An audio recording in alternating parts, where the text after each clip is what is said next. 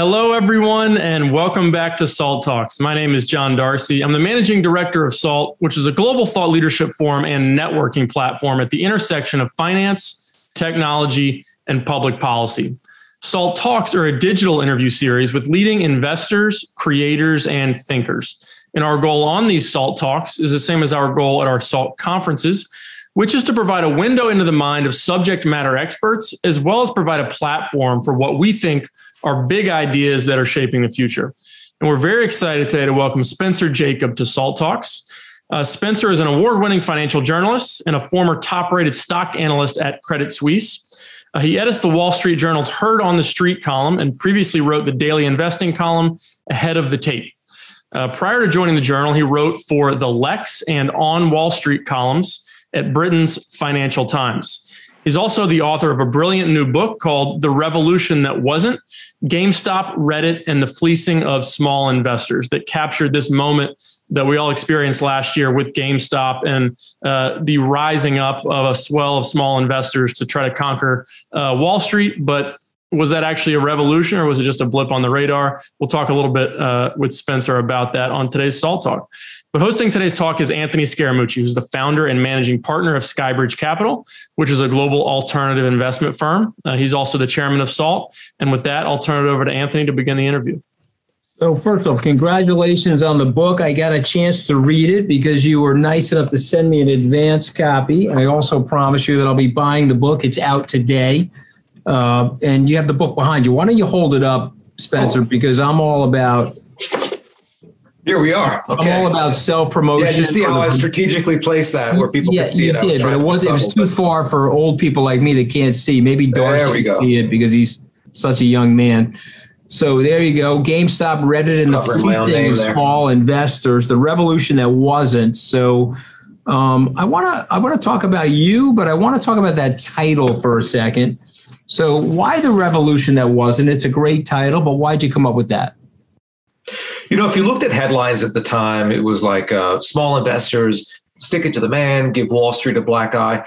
And I mean, that's the thing that amazed me about it the most as well. I've been following financial markets, either working in them or writing about them for 29 years now.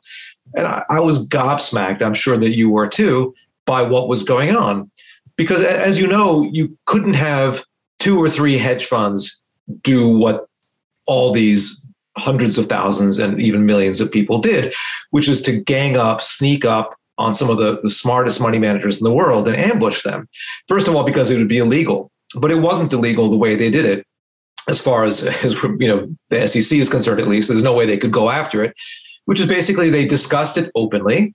Uh, they all bought options and shares on their individual accounts, and they blew these guys up and they thought that they were going to get a twofer by sticking it to the man. It wasn't a revolution because they didn't really accomplish either one. I mean, as you know, Wall Street is a big place. Wall Street isn't two or three hedge funds. Wall Street is all the middlemen. It's lots of other hedge funds. It's lots of other mutual funds, and and basically the my point is that this was a great time for Wall Street. If you look at anybody who was in the business, whose information you know about publicly, they had a great first quarter of 2021. They had a real good last three quarters of 2020 for a matter as a matter of fact, you know, with all this this surge of money coming to the market. And so that's that's why it wasn't a revolution. And then the people who were involved, of course, some of them individually did pretty well, but a lot of them I know did not do too well.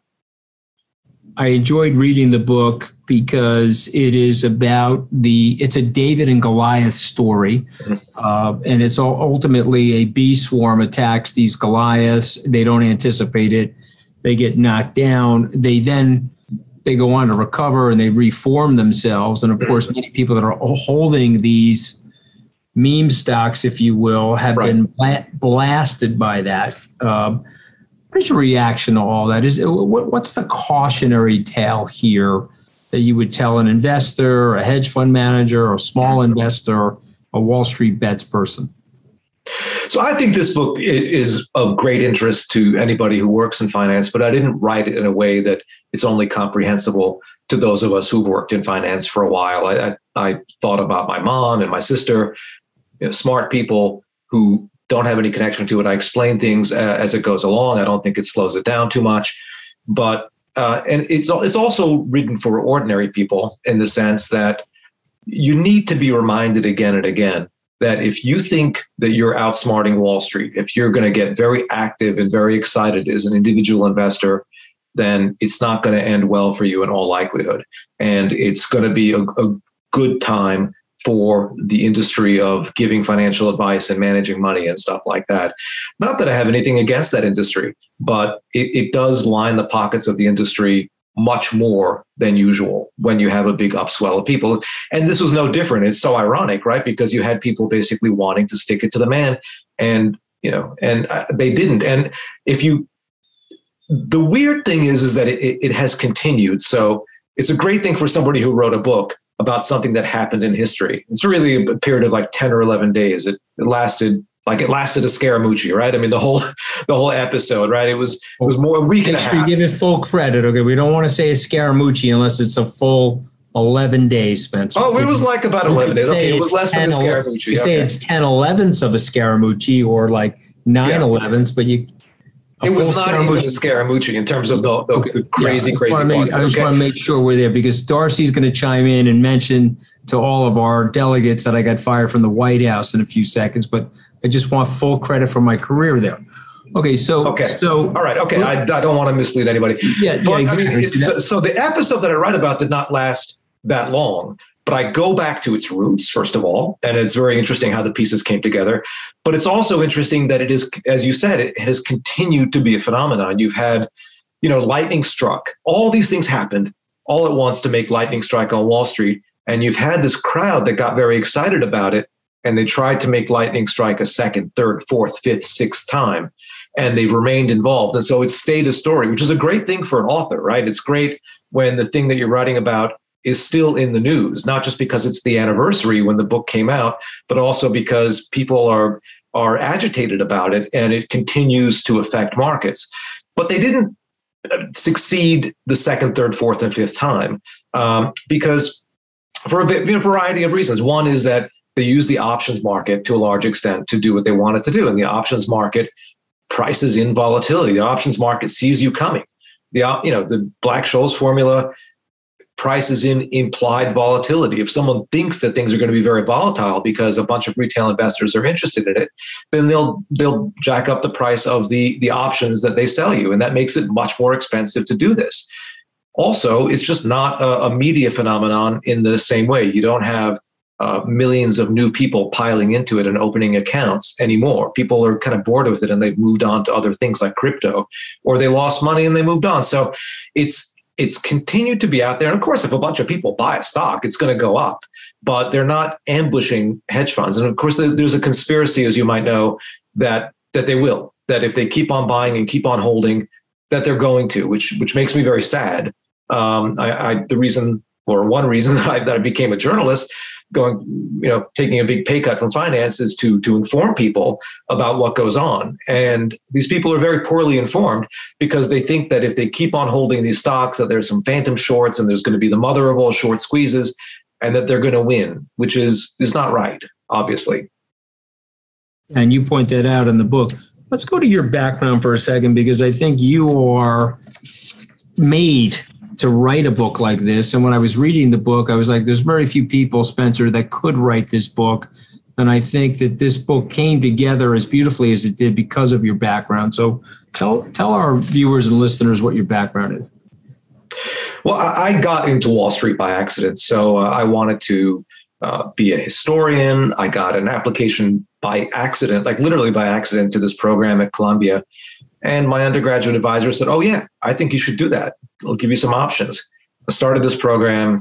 You know, met a kid the first day who had been an investment banker. I know my my parents were, were immigrants. Um, you know, we didn't know anybody who worked on Wall Street. I, I had heard the word investment banker, but I had no idea what it was. This kid had been an investment banker and hated hated it. He happened to drop how much he had made though coming out of college in 1986 or whatever, and I, I couldn't believe it. And you know, I was concerned about money. And I said, well, how do I do that? And um, he told me all the classes I had to take. While we were at Columbia, I could take all the finance classes at Columbia Business School that I wanted to. So I did. and uh, and I, I, got a job working in emerging markets because I was uh, I was bilingual, um, and Eastern Europe was opening up at the time. My parents are from Hungary. I worked there as an analyst. It was very exciting. I love finance, uh, and then after a while, it was just so much talking to clients and managing people that uh, I got bored with it and decided that I wanted to write about finance and be able to call up smart people and talk to them about it. So I became a journalist. I wound up actually sitting next to a, a longtime Wall Street Journal uh, veteran reporter uh, and her family on the plane, and she uh, talked to me about it. Two days later, I was interviewing, and three days later, I was working for her. So, uh, and it's been 19 years now that I've been a journalist. I'm glad I made the switch. Um, having been on Wall Street, and the kind of journalism that I do, I do financial analysis and opinion, and, and having been an analyst, I think makes it uh, much more comfortable for me to to do it. Not that I know everything, but I'm I'm comfortable expressing an opinion, and I, I kind of know when I'm being spun a tale by somebody who I speak with on Wall Street. A new category of people. Um, we're calling them finfluencers. Mm-hmm. So these are financial influencers on things like TikTok and YouTube. Um, it's also Silicon Valley billionaires that are smoking blunts on people's podcasts and are opining on cryptocurrencies and other sorts of things. What do you make of all of this as a traditional uh, Wall Street Journal journalist? Look, if you were to to buy everything that I suggested you should buy and sell everything I suggested you should sell, I'm not really sure how you would do. Um, I don't think that there's anybody out there who really has a magic formula who's cracked the stock market thing or cracked this financial markets thing. So I think that that very few people uh, who tell you, especially for free, what to do really are are going to be able to tell you on a consistent basis. But this young generation doesn't trust Wall Street. You have to think about uh, how they grew up. You know, they grew up seeing their parents probably suffer during the financial crisis. They have student loans that they're resentful of, a lot of them. And they think that there are two sets of rules, one for Wall Street and one for everybody else. Uh, so it's not that they don't like rich people. They don't like rich people who wear suits and work on Wall Street very much. And then there's this kind of cartoon villain type of person on Wall Street called a hedge fund manager that in their their imagination really is is the worst of the bunch because they sell stock short. And then if they sell a stock short like GameStop, which for young males, and it was young males primarily who took part in this, uh, patronized all throughout their youth. And I've got three boys, and I, I've driven them there about 18 billion times, right? So they they resent it. They think that if you bet against a company, you're trying to destroy it, which is two different things, as we know, but that's not how they see it. They don't see the distinction. And GameStop was a dying business, you know, at the time that the story begins. So was AMC and so was BlackBerry and so was Nokia. That's what they all had in common. And they felt like it was like a, a crusade, really, that uh, that was uh, that was noble to go and blow up the hedge fund managers who were betting against these things. And so, and then they, they a lot of them, and not just those people, but many young people are very willing to take uh, advice from people they meet online, even if they're strangers. Uh, and that, or if it's a Silicon Valley billionaire uh, smoking a joint online, right? Or if it's uh, some guy who brings a bunch of SPACs to market, and I'm not going to name names, but they really idolize these people because they're cool and they're rich. So young people still admire rich people. Uh, they just don't admire a certain type of rich person. And it, it is kind of dangerous, I think, to take advice from strangers on the internet. I'm not saying that your mom and dad's stockbroker at Morgan Stanley is going to give you better advice, but at least they're a professional. They're not going to tell you to put 100% of your money uh, or you know put fritter away all your savings on options premium on meme stocks. So uh, their advice at least is is better. And I, am a big fan of uh, of fiduciaries and sound financial advice for individual investors. I think that it's a, it's a great thing to have an advisor. It's worth the money, and if you don't think it's worth the money, you can have a robo advisor, uh, which is a lot cheaper, and those are good too. I think it's very well said. But you, unfortunately, are an old fogey, Spencer. Okay. And by the way, I'm probably 10 years older than you. Okay. So I'll pass you my AARP card once once you cross into my age realm. So how do you make sense as an old fogey of a guy by the name of Keith Gill, aka Roaring Kitty, who you write glowingly about, who becomes the Pied Piper for more than a million people to buy the beaten down GameStop shares. And he does this and he goes on to make $50 million for himself while other people are on this roller coaster ride. How do you make sense of all that? So he is a fascinating character. And the way that I structured the book, and I think this keeps it moving, is I go back and I follow the story through him, through his adventures. And 90% uh, of that period, and it just begins in 2019, uh, he was ignored. It was worse than ignored. He was ridiculed online uh, because he kind of came across as an old fogey. Of course, you didn't know who he was. You didn't see his picture until he started making YouTube videos a year into it. And because uh, he was roaring kitty on, on YouTube and people didn't connect the two personas. Uh, but he, he has a CFA. Uh, he wrote in complete sentences. Uh, people would tell him to take the money and run when he had doubled his money and say, no, that's not how you do this, and behavioral finance and biases. And he was citing Aswath Damodaran and all these other people who these people had no no clue who he was. And so the, the way that you get influence on social media is to be confident, to be funny, to to be wild, especially on Wall Street bets. And he was initially the opposite. He was cerebral, he was sane, he was measured, and he was totally ignored. And then people discovered him when GameStop became this candidate for a short squeeze because he'd been there all along. He'd made this significant personal bet, basically just a gigantic chunk of his net worth. And he did it through the options market, which which amplified the, the gains that he could make.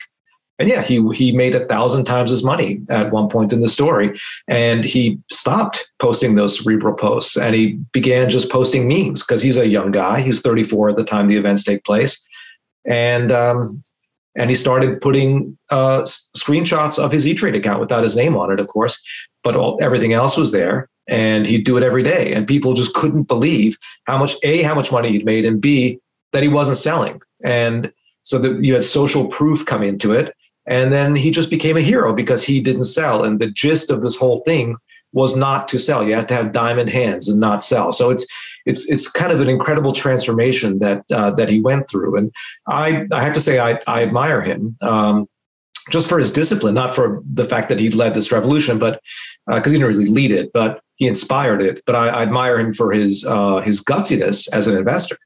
Trading apps like Robinhood and others that make it so easy for you to just log on with quote unquote commissionless transactions.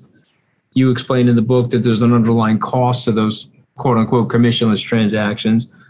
What do you make of these trading apps? Are they good for our society? Are they good for the individual investor? Are they good for the overall markets? I'm going to give you a quick answer. No, they're not. Um, I don't think they're going to go away, but they're not good.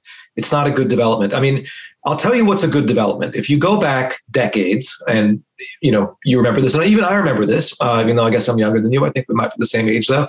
Uh, it used to cost a lot to trade a stock, like a lot, a lot before uh, the 1970s. Certainly, uh, you know, my, my dad was was a refugee, and I he, he died when I was still a kid. But he's got you know briefcases full of these stock statements.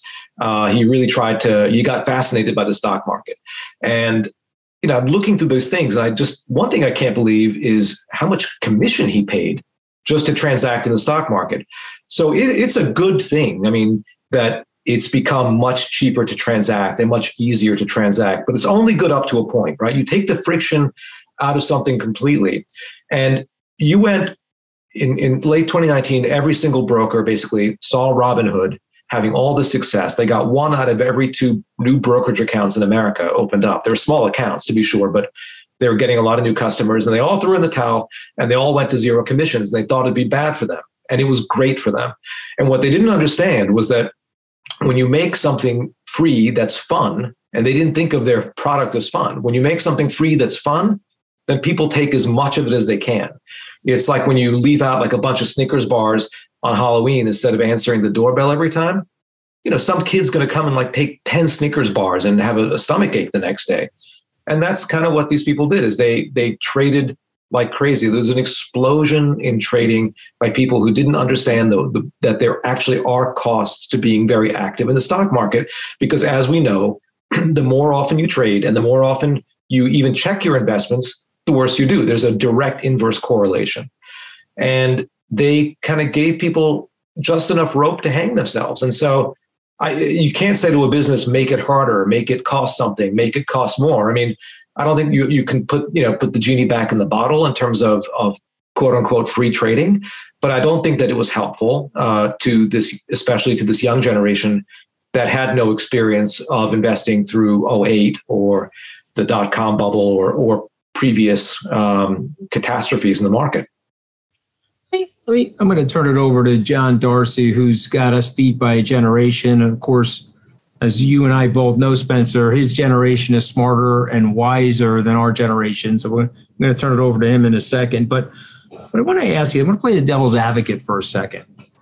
Um, these experiences may make people more humble, they may make them wiser, and they may actually learn about the stock market. It's a forced tuition, if you will, uh, to your point about losing money and so forth. But uh, you know, it may it may be uh, more positive than we both think. Am I? Do I have that wrong?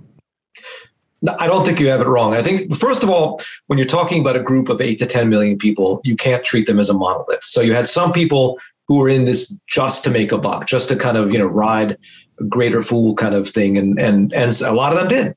And then you had people, and it's like any movement, any political movement, the, the people who come to it late, or any religious movement, the people who come to it late are really earnest and they really believed in sticking it to the man. I think that that's the rough breakdown. So some people believed in both, some believed in one, some didn't care if they made money and believed in the other. And then, yeah, this generation, if they lost money or if they felt silly after the entire experience, I see it going three ways. I see some saying, wow, well, I, I, lost a few hundred or a few thousand dollars. It's kind of tuition in the, the school of investing for life. And they're going to, it, it's going to pay off multiple times in their, their life because they learned a lesson, right? So that that's happened to many people. Uh, I hope that happens to a lot of people. And I hope that they invest and invest over the decades remaining in their sort of their productive lives, their working lives, and have a nice nest egg but I think that's a minority, unfortunately. I, would like to be optimistic. I think some people uh, will take the opposite lesson, and this is the most expensive thing you can do, which is not do anything. Just say Wall Street's crooked. I'm not going to engage with it. Forget that, right? And you think about people in 1929 who lost everything, right? Bought stocks on margin, lost every single thing. And that generation never came back to the stock market. I mean, 1932, 1933 would have been a great time to start saving money in the stock market, and no one wanted to buy stocks. You know, when the Shiller PE was like six or seven, it was the, you know, basically a bonanza for anybody who started deploying, deploying capital and did so for a while, and they did not. It took another generation, right? So I'm, I'm afraid that some people are going to take that lesson, which will cost them in potential gains. And then there's some small subset that's very conspiratorial about it that continues to believe that I don't know, that Ken Griffin uh, told Vlad Tenev at Robinhood to stop them from trading. And it's all a conspiracy and doesn't matter what you say. That's what they think. And of course, it was not a conspiracy. There's a real boring explanation for what happened, but um, but they they're very bitter and you know they want their pound of flesh.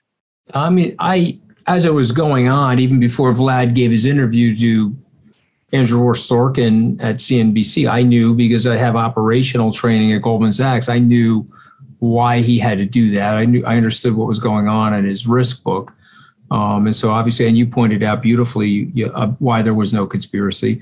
Let me turn it over to John Darcy. Um, but please do me a favor, Spencer. Don't say, "Oh, that's a really good question" or "That's a brilliant question," because we're in solidarity generationally against this inimical foe. So please don't say that. But go ahead, John.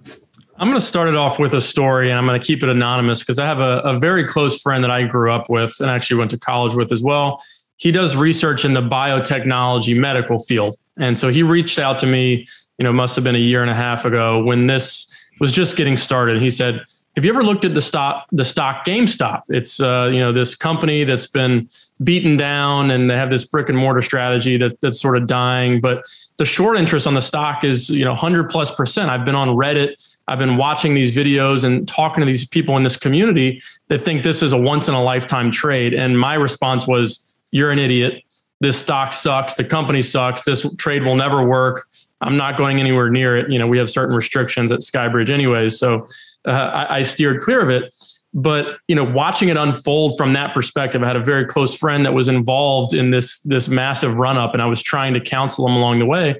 But it was very unprecedented the way it happened. Mm-hmm. and i'm curious the environment that we were in where everybody was working from home including uh, my friend that i just described.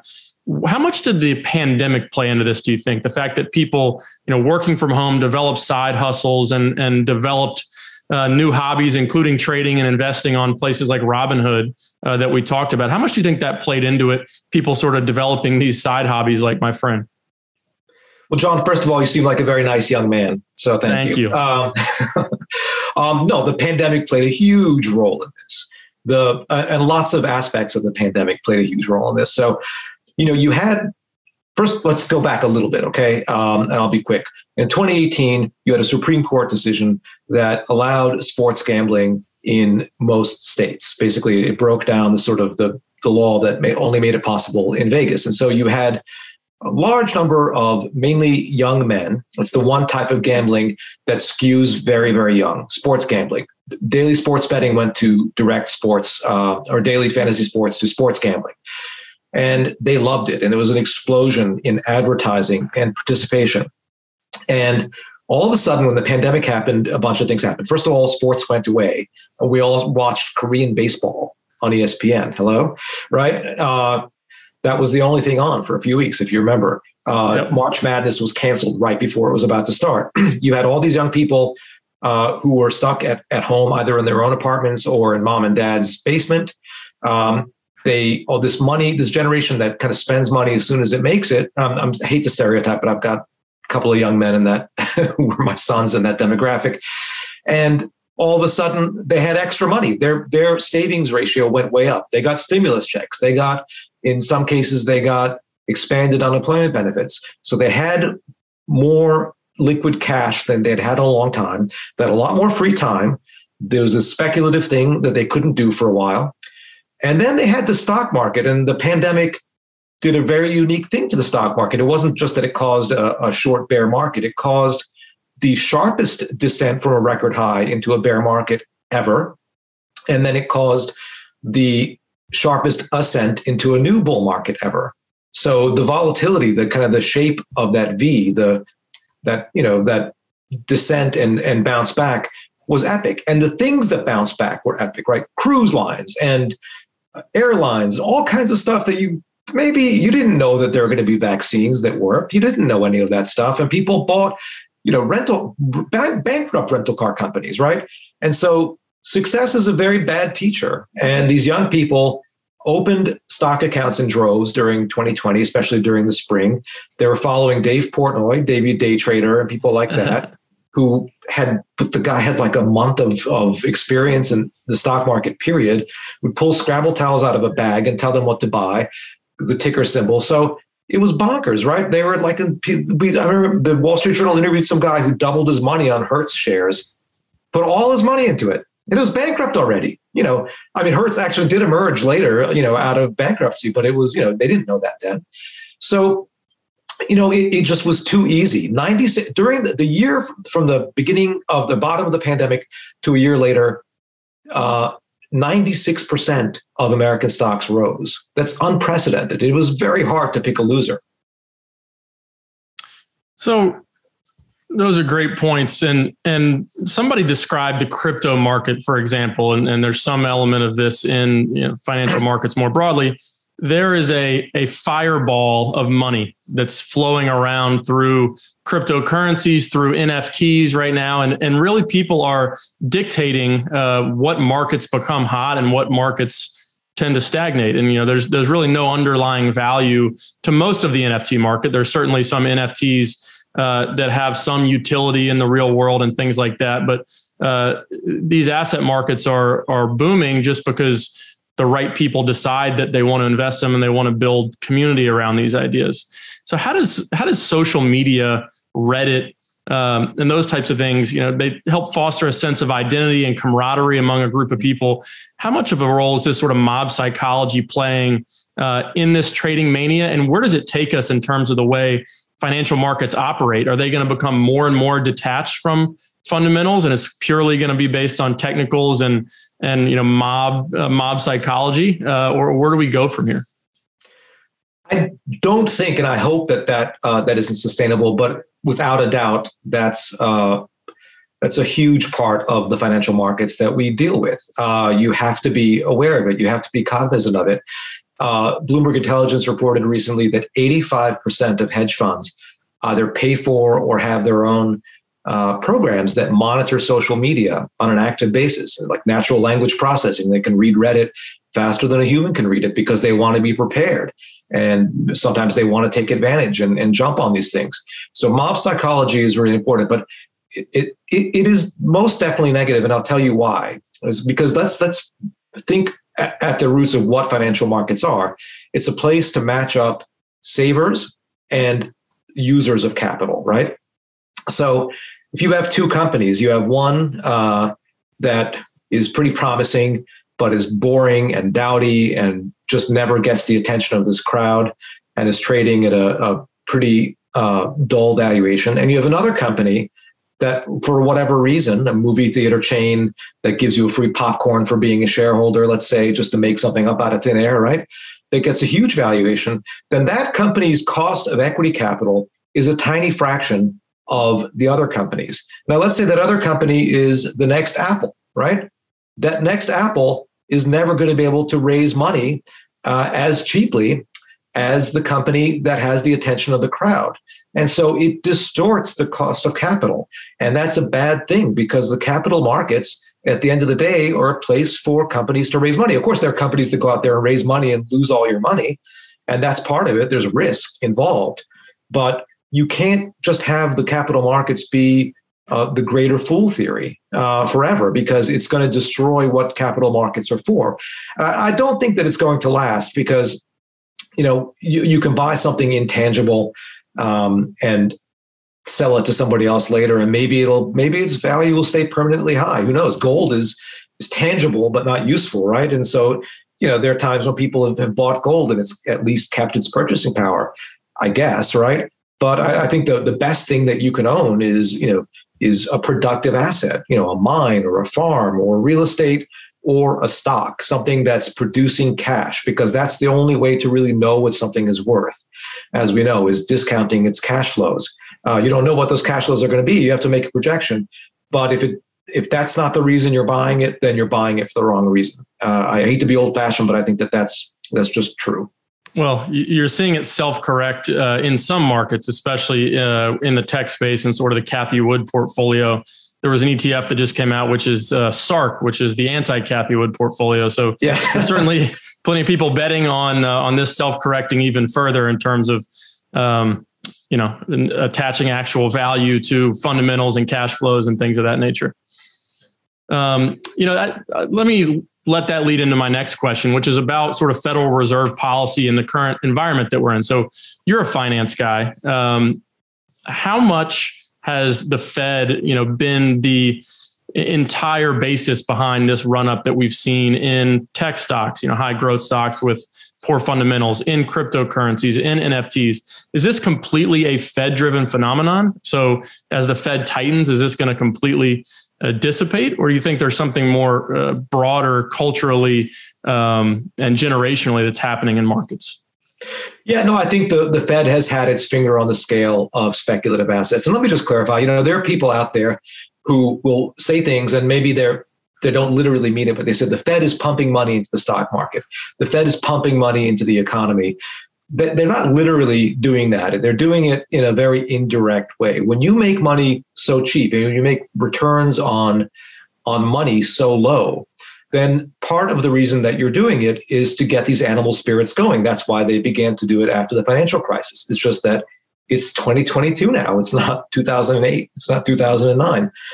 And so the the doing this, it it changes things psychologically, first of all, because there's the whole TINA trade. There is no alternative. Uh, but there's also the value that people place on very distant, very speculative cash flows. And when you're you know whether you you understand that intellectually or you just get it intuitively or instinctively money being so cheap money being almost free or basically free or having negative interest rates in many countries until recently uh, has encouraged people to bet on those very very distant very speculative cash flows as opposed to a steady boring stream of them that you get over the years. And that makes speculative investments more attractive. And then since those speculative investments were doing very well through all these years, people kept sort of just trying to jump the shark and pushing it out farther and farther and farther. And I think that that it was a crucial element to the meme stock phenomenon and and to crypto and to other things. I think if you took it away, uh, then it would recede. I'm not saying they should take it away because, of course, there are other reasons for them doing it. Uh, but it, it's a, in my opinion, is a vital ingredient. Right. Um, you know, we, we talked about Reddit um, and and the role that it played in the GameStop uh, scenario. Uh, but in general, are you concerned about sort of the proliferation of pump and dump schemes, true pump and dump schemes? You know, some people think that that uh, you know certain crypto markets are pump and dump schemes, even blue chip crypto markets. But there's certain cases now in front of the SEC about celebrities that are endorsing you know uh, meme coins or or things of that nature. Are you concerned about um, you know the, the, proliferation of these pump and up schemes that are going to leave inexperienced investors holding the bag, uh, which is sort of the basis of your book about mm-hmm. how ultimately the little guy is going to suffer from this? Yeah, totally. I think that we live in a kind of a golden age of, of grift, uh, except a lot of the grift never gets uh, gets prosecuted.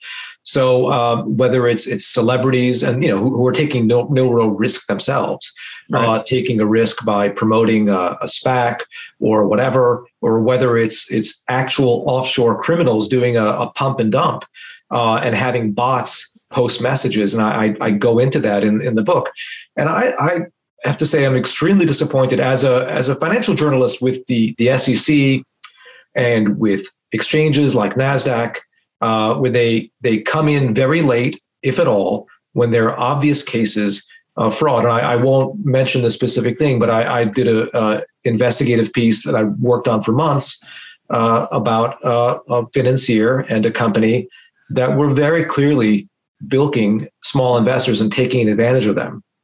And not only was this obvious to uh, to the SEC and to anybody with eyes in their head and any knowledge, but you know you would bring it up with with Nasdaq. I'll tell you that much. It was a stock on Nasdaq, and Nasdaq.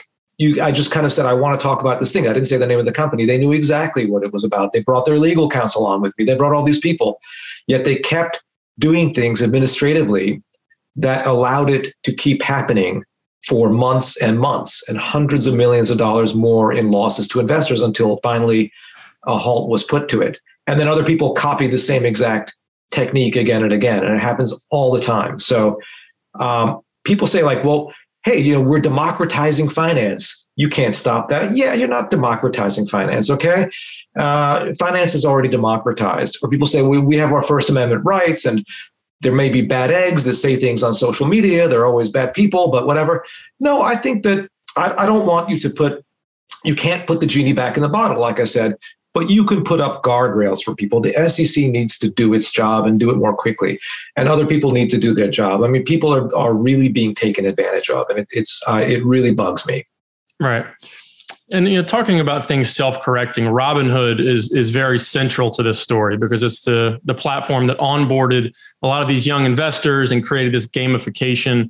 Uh, you know, they frame it as democratizing investing. Um, you know, other people might frame it as as sort of in a predatory way, luring young people into using things like leverage and and excessive risk uh, with money. But Robinhood itself, the stock at one point was booming. It was above $70 per share. Mm-hmm. Today it trades in the low teens as we record this. So do, do you think this is going to be self-correcting where either through regulation or just a recognition that, you know, Robinhood by providing free transactions and things isn't going to be able to commercialize their business. Uh, but what do you make of Robinhood's general fall from grace, why it's happened and what the future is for the platform and platforms like it?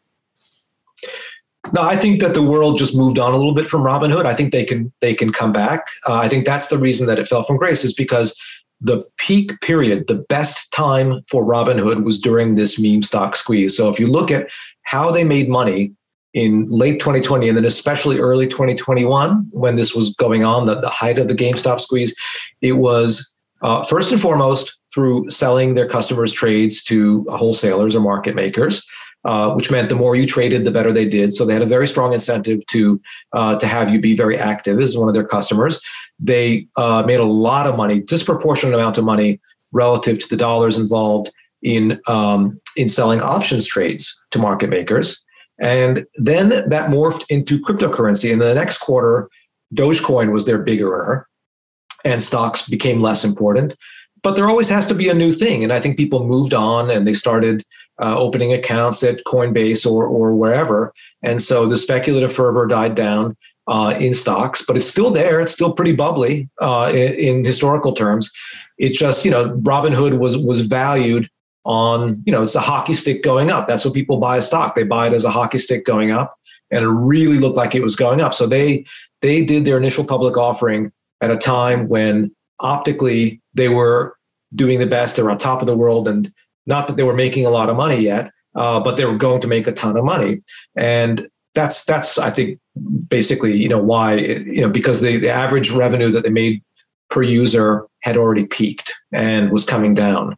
And they, they might come back because they might be able to sell those people some really useful financial products like um, you know give them debit cards or open IRAs or uh, have a kind of a robo advisor or something like that, something that uh, that really is useful to those people. So maybe they'll they'll reinvent themselves. I don't know.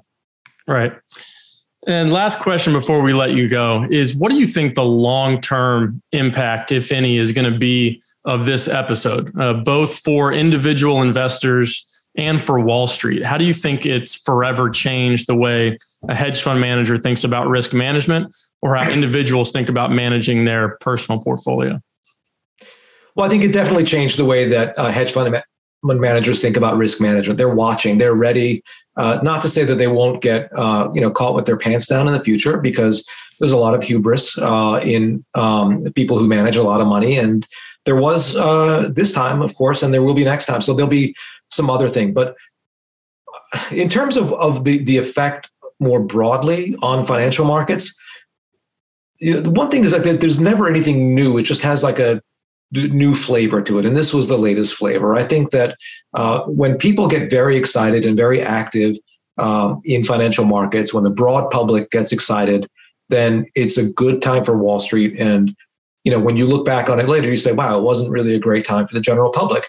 And rules come out of it too. Usually, in the United States, at least, you know, you had the SEC come out of the 1929 crash, and you had Sarbanes Oxley come after uh, and, and analyst settlements come out after the dot com bubble, and you had the Volcker rule come out of uh, 2008 and the CFPB. And I think that uh, you'll get some new rules, but I suspect that the new rules will be like the generals fighting the last war because it always is. And so, and they might even be destructive. And for example, you might put because short sellers, for whatever reason, they got, got beaten up in this they might come out with uh, rules that make it even more difficult to be a short seller during a time when it's really been difficult already to make money as a short seller. Uh, they didn't cause this. They kind of were, you know, they were part of the story, but they weren't the cause of the story. And I mean, most short sellers are are honest people. They're not out there distorting or putting out fake stories. They are you know, providing really a vital function. Not that they're angels, but the existence of short sellers, whether it's dedicated short sellers or people who have shorts as part of their portfolio, are very important to mom and pop. You need people to be out there because you need prices to be as correct as possible. If you're not trained in Wall Street, then you open up your Yahoo Finance app and you see a price and you're wondering if it's a correct price and it it might be a completely incorrect, insane uh, you know, unjustified price. If a short seller can't do something about that, then the possibility that you'll buy that stock and think that it's okay and then lose 80% of your money or 100% of your money if it's it's Enron uh, is there, right? So I, I, think that the rules that'll come out of this won't really help, unfortunately. Uh, what I wish would come out of this are, are more guardrails to protect them, even if they don't want it. They, they need it. They, they need guardrails to protect themselves from uh, from the industry and from their own worst impulses. Well, one thing that came out of this episode was a great book that I think is very educational for people that are looking to learn about what happened here with GameStop and, and let it be a cautionary tale. I think, as you alluded to earlier, it's hard for people to fully understand um, you know financial markets without experiencing it themselves you know either experiencing the tremendous highs of a big winner or the pain of of getting fleeced. But uh, I think your book does a great job of educating people. So thank you for writing it. And Spencer, it's a pleasure having you on. Again, the book is called The Revolution That Wasn't uh, GameStop, Reddit, and the Fleecing of Small Investors. Anthony, you have a final word for Spencer before we let him go? Yeah, and, and he's heard on the street. He, he is the famous heard on the street at the Wall Street Journal. And we've learned a lot from you over the years, Spencer. It's a fantastic book. And for me personally, I'm glad it was the revolution that wasn't. I didn't. I wasn't ready for these meme stocks to take over uh, the hedge fund industry. So um, I'm I'm glad that that happened actually. But I I thought the book was great. I don't have the actual copy, but why don't you hold it up again one more time before we okay. the show? Uh, because you know I love self promoting. There it is, and uh, and we wish you great success with the book. Thanks for joining us on Salt Talks. Thank you so much for having me. It was a lot of fun. Great questions, guys. Thank you again, Spencer, and thank you he everybody for tuning us, in to today's Salt he meant, he meant both of us. Great questions from both of us. of course, of course, not just the latter okay. half. But uh, thank you again, everybody, for tuning into today's Salt Talk with Spencer Jakab from the Wall Street Journal. Just a reminder if you missed any part of this Salt Talk or any of our previous Salt Talks, you can access them on our website, uh, salt.org backslash talks, or on our YouTube channel, which is called Salt Tube. In podcast form, we're also available uh, on any app that you use to listen to podcasts. Uh, we're also on social media. Twitter is where we're most active at SALT Conference but we're also on LinkedIn, Instagram, and Facebook as well.